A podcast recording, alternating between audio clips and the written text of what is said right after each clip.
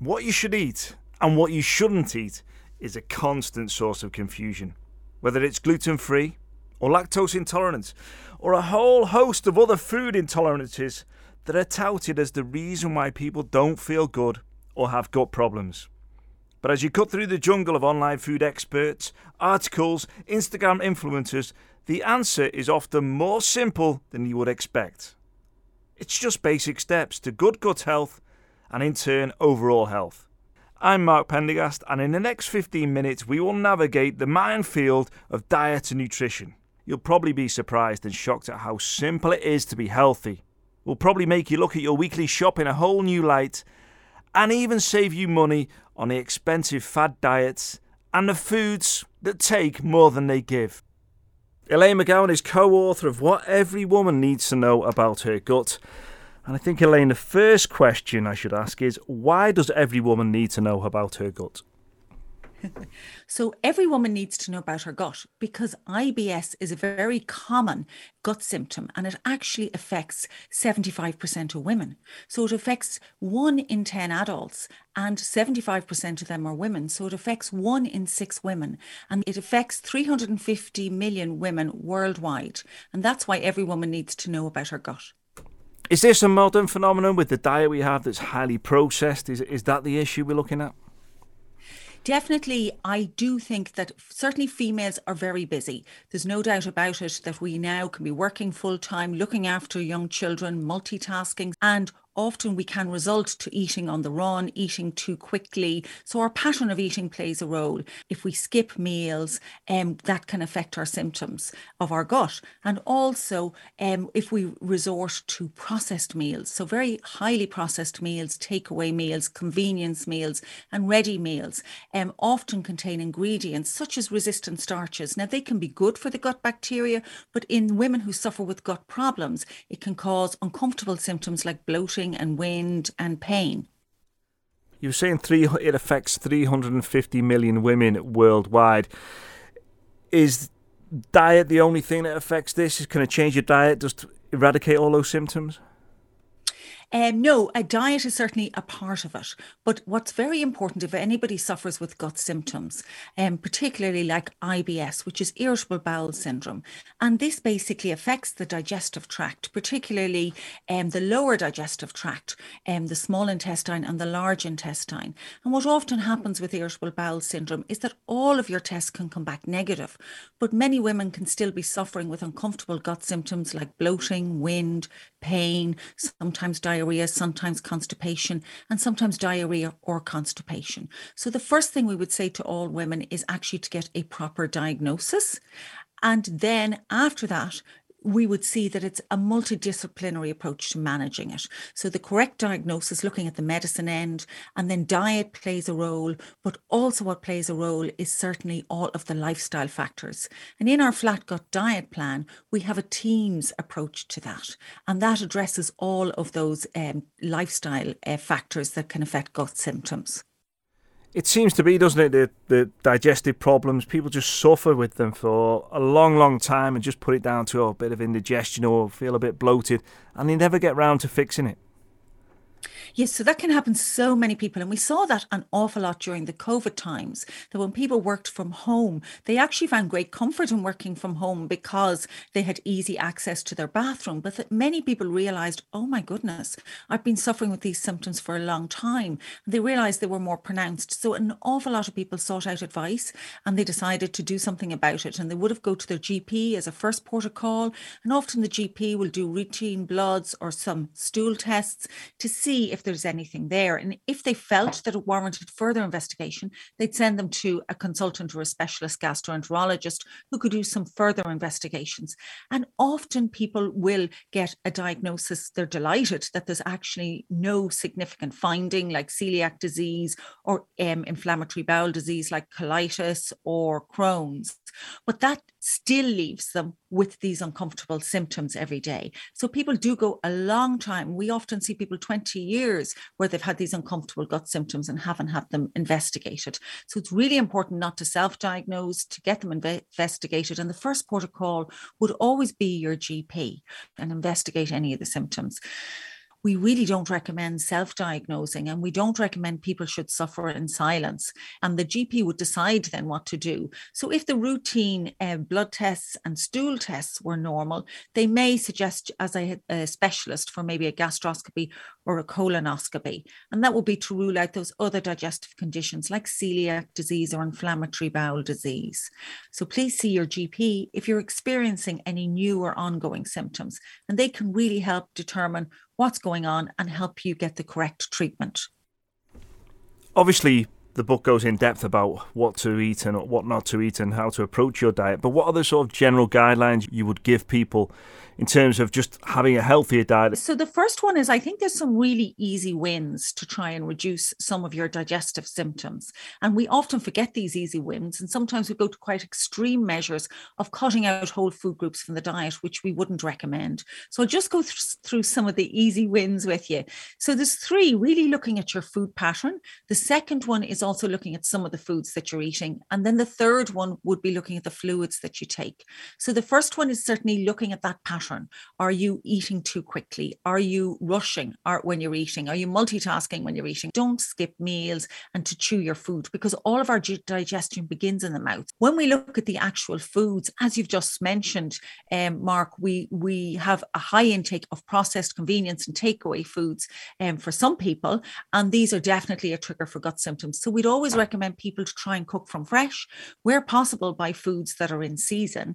And then for those busy people with busy lives, I would always recommend maybe batch cooking. And we've got some lovely recipes in our book, like a Caroline chicken, a gut-friendly spaghetti bolognese. And these are all suitable as well for freezing. And then the third one is watch these foods that we call artificial sweeteners, and they end in OL, O-L-S. And they are like sorbitols, and they're often found in sugar-free chewing gum and also some slimming foods and also some diet products. And they can cause abdominal bloating, wind and cramps. Another one I would mention is fiber. We're really passionate about fiber, and we know that so many people are not getting enough fiber in their diet. But for our gut sufferers, it's very much about getting the right amount of fiber. So some people are taking too little, and that causes constipation. And then on the other extreme, we have people that maybe are taking too much, and that can equally cause bloating, wind, and bowel frequency. So we call this the Goldilocks factor. It's about getting just the right amount of fiber. And we know that fiber feeds our gut microbiome and is so important for our overall health. And then when it comes to fluids, just watch your intake of carbonated fluids. And we know that with caffeine, if we take too much caffeine, we can get bowel frequency and be running to the bathroom. And then if we're constipated, a little bit of coffee can help. So very much about finding, again, that Goldilocks factor, just the right amount for your gut. And the other point in the fluids would be the alcohols. So we know that alcohol affects a lot of gut symptoms, and particularly those fruit cocktails. So one might be fine, but if you had a lot of them in a night, you definitely might notice that. So they're just some of the things to be mindful, and they're really easy wins, and they can certainly help reduce discomfort and uncomfortable gut symptoms. So definitely avoid 4 or 5 tequila sunrises is what you're saying. Absolutely, absolutely. And some have 6, I think, in a night. They seem to be very popular. Is there anything when you go into the supermarket where you look on the shelves and you immediately makes you cringe and you think, why are people eating now? Well, I suppose Professor Ryan, my co-author, has a lovely phrase, and she always says, no one food will kill you and no one food will save you. So, and that is, she's quoted that from a researcher in Canada many years ago. So I think that's true. So I think we have to look at really variety and diversity. So in terms of feeding our gut, we are looking at taking all of those foods from fresh. So making sure that you eat the rainbow, that you have lots of color and variety from vegetables, fruits, salads, herbs and spices in your shopping basket. So rather than maybe look at the ones that we have to avoid, I would probably focus on the ones that we should include more of in our shopping basket. Our flat gut diet in our book is based on a Mediterranean style diet, which really is very beneficial for gut health and for total overall health. And again, that's eating that rainbow, lots of color and variety from fruits, vegetables, salads, herbs, spices, some nuts and seeds, lots of oily fish, which gives you loads of omega-3s, and then some lean proteins as well, and some dairy. So we find that's a very good diet because it includes a variety of all nutrients. Why is it considered the Mediterranean diet to be the gold standard? What is it about that diet? Well, it's actually the variety, the diversity, the fiber, and we know that the ranges of different types of fiber and different types of plants really feeds our gut microbiome. And we've got 50 trillion microbiome down there. We've got a whole ecosystem. And we know that the range of the whole foods and the plants actually feed those gut microbiome, and they produce short-chain fatty acids. And they are what are really beneficial to our health. It seems to be fairly basic, doesn't it? And everybody seems to be searching all the time for a new type of diet or a new diet product, or I'm going to detox, I'm going to fast. What are your opinions on these? Our gut sufferers, yeah, we find that a little bit problematic. So again, we would be very much in favour of an inclusive diet. So we'd include all food components and all food groups. So we are seeing an increasing number of people that are going on extreme diets, and they're taking wheat and they're taking dairy out of their diet.